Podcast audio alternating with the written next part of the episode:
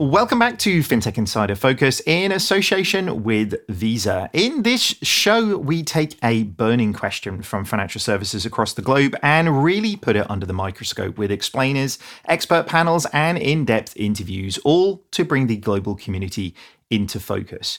Today, I am joined again by my FinTech Insider Focus co host, Sophie Schulman, who is the Global Business Development Manager over at Visa. How's it going, Sophie? Great to have you on the show again. Doing well. Thanks so much, David. Very good. Uh, what we're going to be doing is on this second part of our focus on the question Is the creator economy being underserved by traditional finance in the US? Really trying to put that under the microscope a little bit more. Uh, if you haven't heard part one of this conversation, go find it wherever you found this podcast and listen to our panel discussion with amazing guests from Rella and Comet Sold. We spoke about the use cases for embedded finance in the region, the financial inclusion element. The we talked about tax quite a lot as well, didn't we, Sophie? But uh, and actually how you need to bring your customers along when you're developing your product. So maybe Sophie, to to recap a little bit, where does Visa fit into the picture when it comes to the U.S. creator economy? So creators play a systemic role in effectively creating culture and driving commerce. We're seeing a huge shift in what is happening around consumer behavior and shopping on platforms. And that's the 50 million plus. I think 50 million is certainly a lowball number.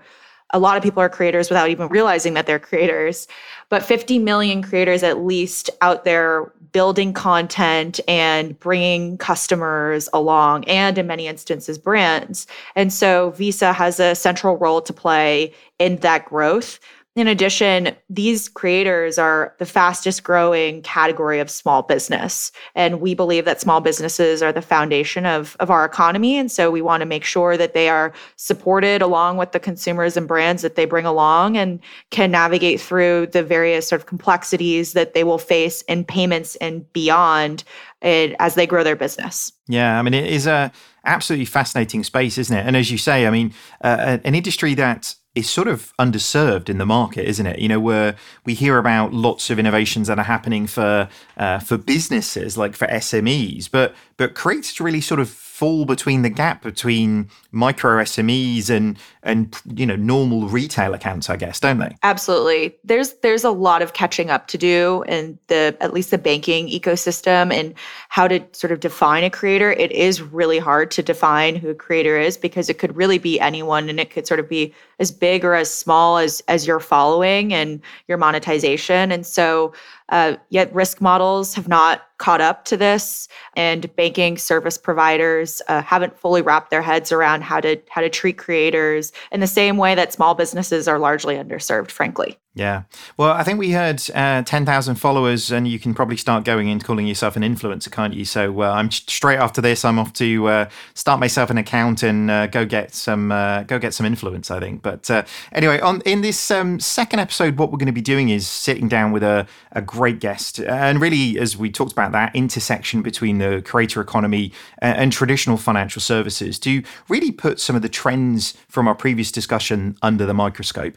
You'll hear this after a quick short message from our friends at Visa. Visa's FinTech Fast Track program is streamlining the onboarding process for fintechs, enabling them to gain access to Visa's powerful capabilities and network. Visa and their enablement partners help fintechs launch and scale cards, virtual credentials, and disbursement programs. To learn more, visit partner.visa.com. 200 trillion no, that's not the number of times we've heard the letters AI this year. That's the estimated dollar value of residential property worldwide.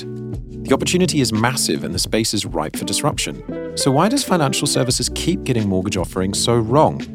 Digitizing outdated processes has only led to complex, opaque, and exhausting user journeys that make the prospect of buying a home even scarier. The answer to this problem? Understand your customers' jobs to be done and meet them at their pain points with embedded, truly digital solutions. Partner with businesses to simplify and accelerate the home buying process. That's where the future is. Ready to take the first step? Visit 11fs.com slash ventures and let's get to work.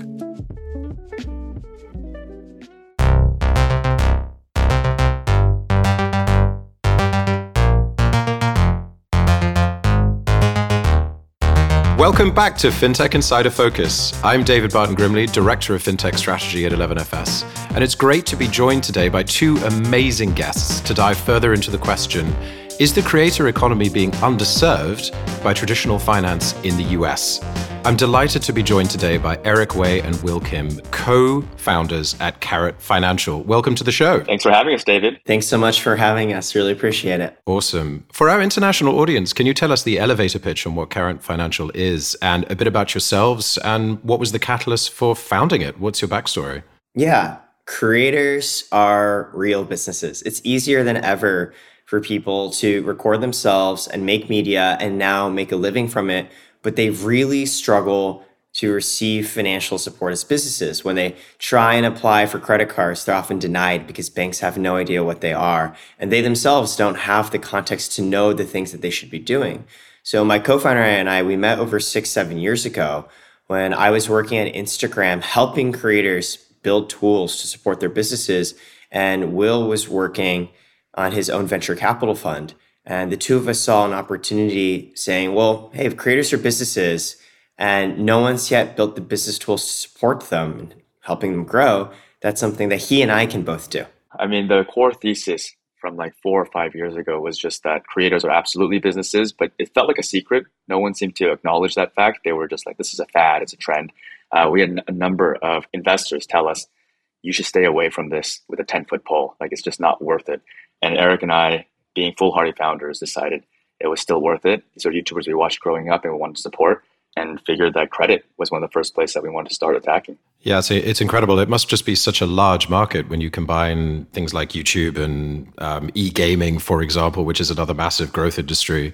And just on that note, it'd be good to let's start at the foundation. So, how do you both at Karat define the creator economy? What is that to you, and what would you say is distinct from traditional forms of employment and entrepreneurship? Yeah, I think that I would consider anyone a creator if they make any piece of content, even a single piece of content on some kind of digital platform where the cost of production is effectively zero and they are able to then somehow make a living, whether that's through advertising or courses of their own, merchandising, um, and even sponsorship deals.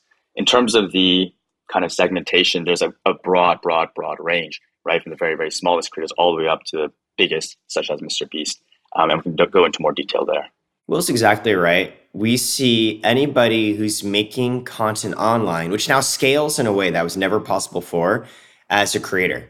And what's really fascinating, the TAM, it's billions of dollars, potentially trillions, according to a recent report by Goldman Sachs. It captures not only people who started by making content and have thought about how to monetize, but more and more, it's also capturing businesses who realize that the next step in marketing is you have to make your own content anyways, Duolingo being an excellent example. What really fascinates Will and myself are the emergence of new entities that it's hard to say who's the dog and who's the tail and what's wagging what. Are they creators who figure out how to monetize with a product? Are they product led companies that just figure out how to do really good marketing via creating content?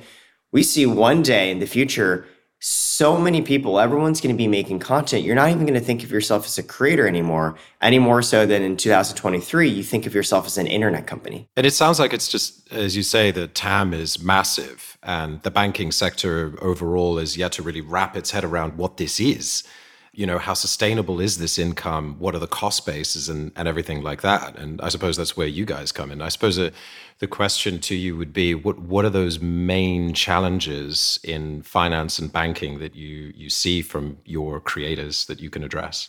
I think there's two or three main ones. I think the first one is similar to other sorts of independent workers creators often make money from a variety of different income sources. And Number two, many of those income sources are extremely spiky in a way that many freelancers don't see. You can have creators who might literally make over $100,000 a year in one month and then 10,000 the next. And number three, the credit history and traditional data that a bank would use to underwrite them is often lacking altogether because these folks they grew up knowing how to make content on YouTube, not knowing how to navigate the traditional financial system. And so we've routinely worked with creators who are making over seven figures a year and don't have any credit history because they've actually never opened a credit card before. And so I'll add those are three challenges on the financial side. Oh, wow, it's across so many different sources, it's extremely variable. And okay, they don't have the traditional set of metrics we used to underwrite. I'd also add from the creator side, they don't have the same context you'd expect of any other small, medium business in navigating the financial world. They don't even necessarily know that they should be paying taxes. And we've worked with creators who have years of back payments that they haven't made. And I think the only thing I'll add on top of this is that based on this lack of understanding between these two parties, right? Everything, that the whole foundations and pillars of a traditional SMB banking stack kind of fall apart, right? Even on a pure account basis, right? Like a checkings account, without being able to understand where the money is coming from, a banker, like a blue suit at a bank, would be looking at these Twitch payments and being like, this makes no sense. Or getting brand deal payouts from PayPal And they're like, this looks an awful lot like money laundering. And when they try and better understand the business in a phone call, a lot of these creators have no idea why the banker is asking them. And so the whole relationship starts off in a very rocky place. Um, and then when you think about credit, where there's an even deeper level of trust required on both sides of this kind of relationship, you can see how everything starts to fall apart. And so what we're trying to do here at Karat is trying to bridge those two worlds as effectively as we can. That's so interesting. And where does payments fit into all of this? Because I, I, almost imagine that a lot of people are just holding a lot of cash in things like digital wallets, like PayPal, for example, and just try to figure out, okay, what do I do with all this money? As, as you said, Eric, like, can I pay the tax? How much do I owe? I have, I have no idea. I mean, is it very difficult for creators to get to get paid and to figure out then what to do with that cash? I think that the tools are definitely available and quite easy to use on a consumer side. But the minute that a creator starts thinking on B2B payment side, they are completely lost at sea. And so we have a number of creators who take consumer payments and pay their contractors through consumer apps such as Venmo or Cash App or PayPal, and not PayPal for business, to be very clear. And so for them, it's all the same. However, you can imagine on the banking side, this also starts to throw a wrench in things. Yeah, I'll share as an example. We work with a top streamer named Alexandra Botez and her sister Andrea Botez.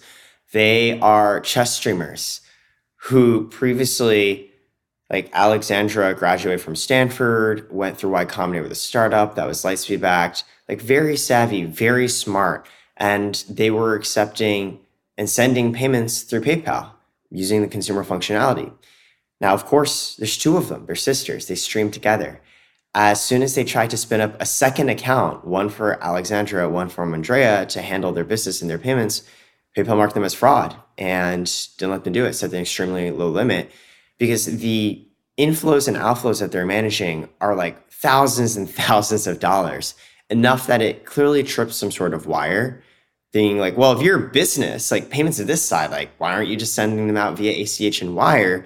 And it's because in the creator industry, when creators are initiating receiving those payments, they're most familiar not with those, but with just what they were using when they were consumers. There's a mismatch there, as Will described. Yeah, and it, it sounds like a lot of creators don't necessarily know what to do as well. And I, you know, if they turn to a traditional uh, bricks and mortar bank, let's say, for banking services, they're just not going to get the right kind of advice at the right time.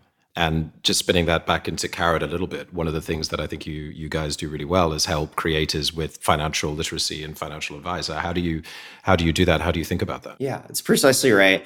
Will and I have always considered hey, in order to succeed in fintech, there's three really important things, right? Of course, there's how effective you are underwriting. There's also cost of capital and what you're touching on acquisition. Acquisition is gosh darn impossible if your target base doesn't even know why they should use you. And the prevailing worries of doing so. When Will and I started Karat in 2020, we went around creators and asked if they'd be interested in receiving PPP, stimulus money the US government was providing for COVID relief. As you know, it was basically maybe the one time in your life you get a free lunch. And not a single creator took it because they thought it was all a scam. Imagine if you didn't know what PPP was and an individual comes to you off the street, says, sign here and we'll give you money. So what we found really important is, well, our thesis is everybody has to make content to grow distribution. We make our own content. And the two things, trust and education, we make content, some of it tailored toward trust, where we speak with other creators and host them on podcasts and speak about the creator economy in general and how to be more successful creator. Then on education, we do specific pieces of content too, talking through Creator Finances 101. We've done them in conjunction with companies they know. We've partnered together with LinkedIn and Patreon to do this. And we also put out a lot of content in collaboration with creators discussing through it as well. Yeah, and I think it's really easy to see this kind of lack of education as a, an insurmountable challenge or an unworthy challenge. It's like, oh, the market isn't ready. And we talk a lot internally about how actually that challenge is our greatest opportunity. It's precisely that chasm of understanding between a bank and a creator that creates a multi billion dollar opportunity if we can find a way to bridge that gap. And for us, that has to be the education. And it's just plank by plank, building that out so that creators can ultimately understand the primitives of the tools that they still use on the consumer side and being able to transform that as business tooling as well um, for many of these businesses. Yeah, you know, you're meeting your your customers where they are on the channels that they're on, speaking their language. I, I guess it's one of the core tenets of of neobanks, and and I think in some cases a lot of people forget that the the modern banking customer in some senses speaks a different language. It also sounds listening to you guys speak that it's maybe even a revenue opportunity for you as well to be providing the kind of advice that that they're just not going to be able to get um, when they get there. But moving forward into the future, this sounds like okay, you know, you get the data points on the types of business that that these people are are doing that then allows you to do all of the interesting banking things. Well maybe not the interesting the boring banking things that that makes money you know in the long term. So things you know things like credit scoring and lending and deposits and all of that kind of stuff. Um, can you guys talk through how you think about building credit scores with the Karat card? Yeah I think the and Eric touched on this briefly in terms of the acquisition and the underwriting and the cost of funds side. But when we think about what makes Karat unique, the credit building side is actually, in my view, not extremely unique. Mostly because what we're doing is just furnishing the data to the bureaus and making sure that they know which creators are paying what balances and what their utilization rates are. And there's it's quite vanilla.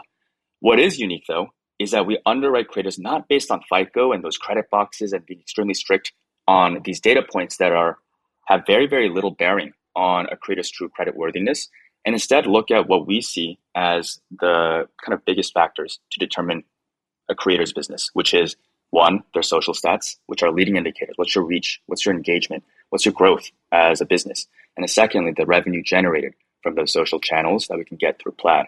And when we link those two data sources together, we should have a 10 times better understanding of a creator's true credit worthiness and their business's performance so that we can underwrite them for 10 times larger credit lines and do that in a way that is safe for our business and actually profitable. And then actually be able to show real credit score data to the bureaus because, hey, this is actually the lines they should be qualified for, and they are paying us effectively month on month. And so when we think about that credit building journey, it really, really starts at the acquisition and underwriting stage. Yeah, I'll add, I think this is part of a larger trend, David, you alluded to. In fact, just in the past 10, 15 years, it's become easier than ever to build financial products. And that means you first saw a wave of folks breaking off what a bank would normally do into their own apps, right? For payments, investing, savings, and such. And I think the wave we're in now is folks taking those separate functions, spinning them off separately, the unbundling, if you will, but then also realizing, oh, actually, I can rebundle them, but focused on a specific vertical because it's so much simpler for me to serve them than it was before that it makes economic sense to do so. And when I do focus on this vertical, I can do way better on an underwriting and acquisition basis. Absolutely. And these models are your proprietary models that that you know no one else is is doing. And once you're able to prove that the underwriting models actually work, then there you go. That is a sustainable business model for you. And I, I completely agree. Doubling down on a on a segment is is absolutely the way to do that. I want to I want to come back a little bit to the point that was raised earlier about tax, because that's the thing that catches everybody out all the time, right? Is personal tax returns. I think the U.S. is notorious for this kind of stuff. Are you seeing a lot of content creators actually getting caught out and getting into trouble as a result of that? A hundred percent. As you know, it's one of the two things in life you cannot avoid. Mm-hmm. and what's really tricky for creators, I think two, three things. I think the first one, believe it or not, is even a basic understanding of why do I need to pay tax? What happens if I don't? How much am I even taxed, right? If I'm in this income bracket, oftentimes they don't understand, oh, it's a marginal tax rate, right? Rather than thinking, oh, this higher percentage applies to every single dollar I've made instead of the last bucket. The second thing I'll add is beyond just a basic understanding of oh, like what tax is. It's the concept that they have to pay a quarterly and they're responsible for making estimated payments to the government because they're not employed by a traditional company that's withholding portions of their paycheck for them. Like that's an extremely foreign concept. And the third I'll add is many times they're not really familiar with the concept of business write offs. And many of the expenses they incur can, in fact, be written off. If you purchase, for example, a prop for a video and you use it solely for the video and you're not using it for anything else after, which is most props, you can write that off and they just don't know. So it's a combination of the very basic, like, you need to pay this, you need to do it quarterly. And they're actually not just compliance points for you, there's ways to get potential savings that they're not aware of. I'd like to talk a little bit about the content itself and the value and risk almost that that, that has. You know, if you think about a bank putting out content, the kind of things that you say really, really, really matter. Um, and you can get in a hell of a lot of trouble if you fall foul of regulatory rules. And you know, in the UK, for example, we have this concept of a politically exposed person. I mean, there's been lots of controversy in the UK about people um, being unbanked for maybe the things that they've said or the political affiliations that they've had. Very, very, very problematic.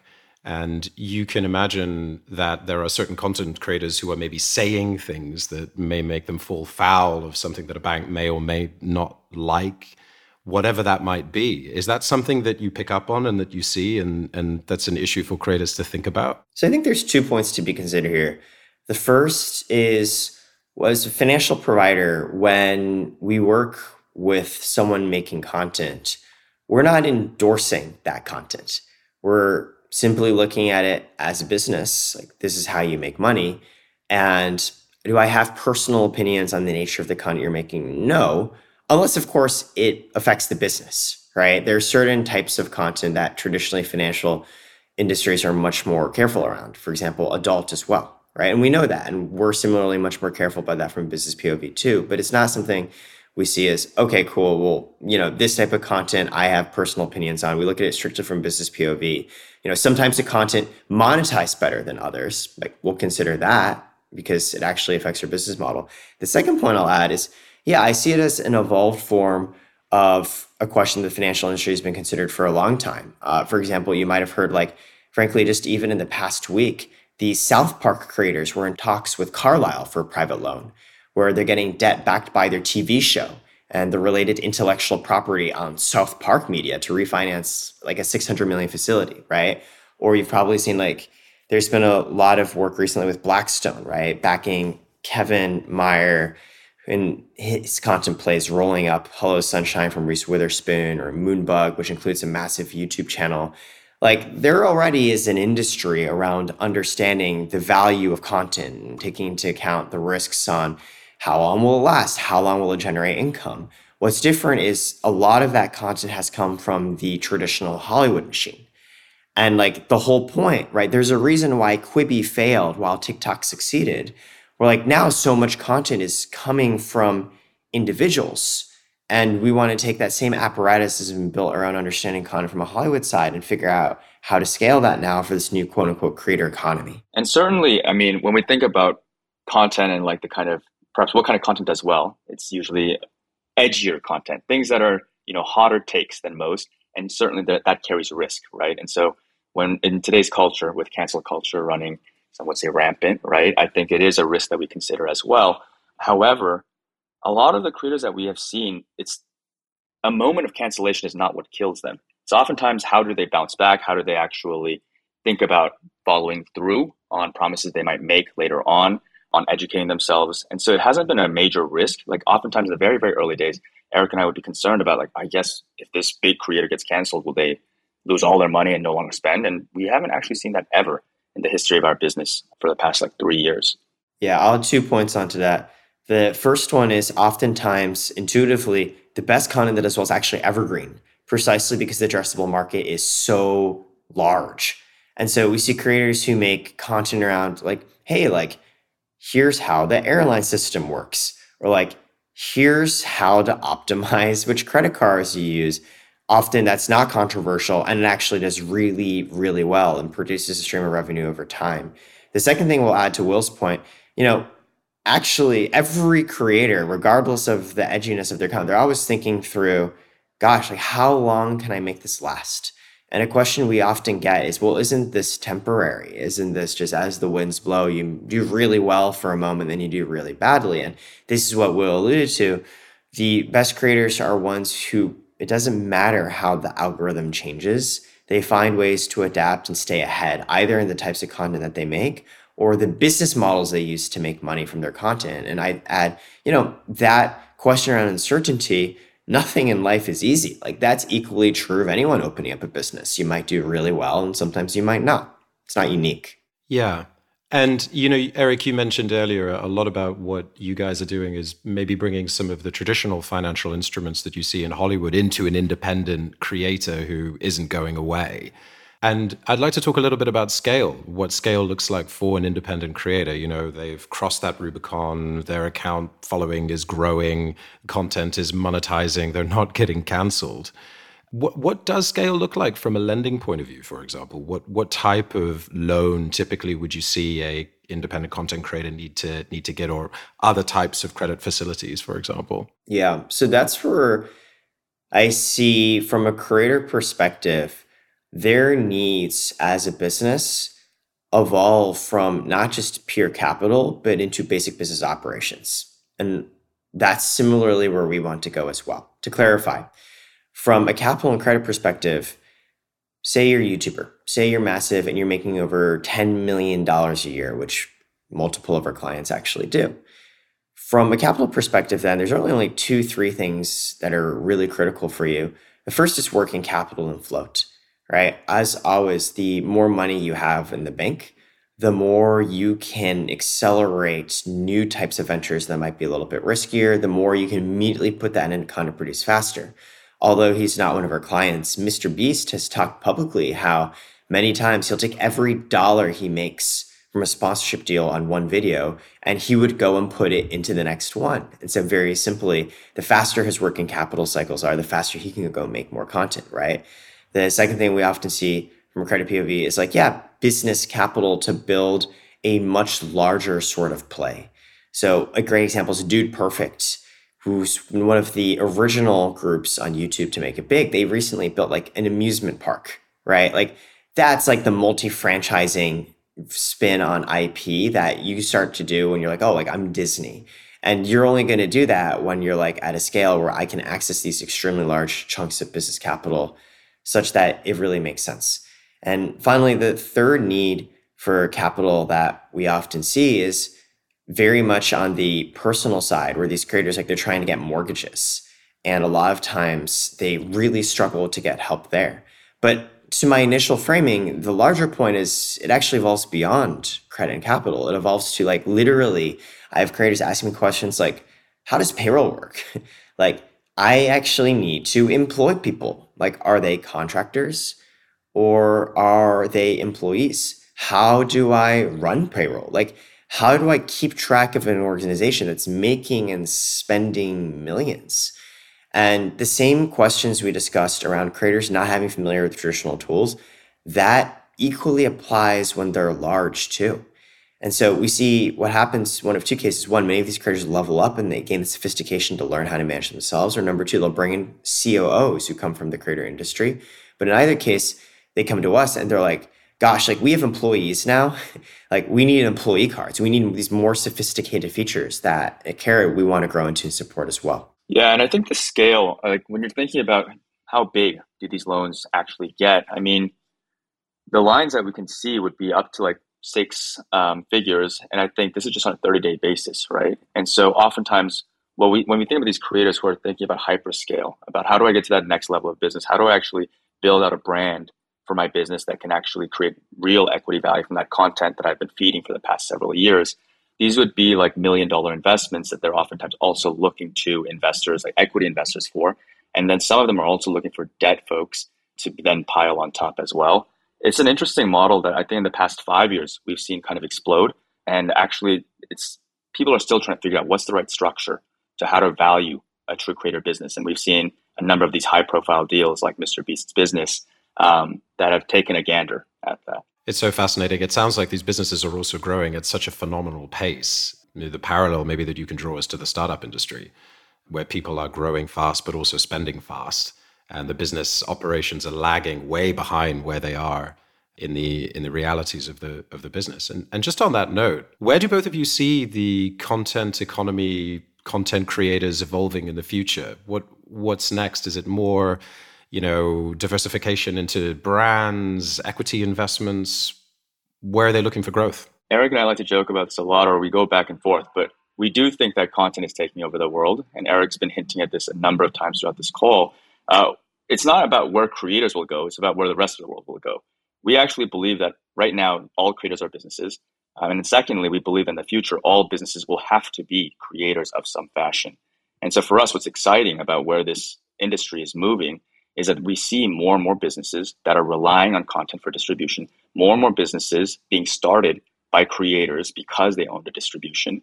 And when we think about where that world is then heading, they need to have an SMB stack that actually understands them and their business model based on content, which is very, very different from the traditional businesses that might be selling goods or services. And so when we think about what we're building here at Karat, it's really this one stop shop for these creator businesses. And we believe that the TAM should be unlimited over the next five to 10 years as we see more SMBs converting themselves into true creators. And on that note, what's next for you guys at Karat? It's been a few short years, amazing growth. Our focus has always been on helping creators run their business. And we started with credit as a wedge because it worked. As I alluded to before, we explored PPP loans, we explored many different types of services and products to break into the creator industry.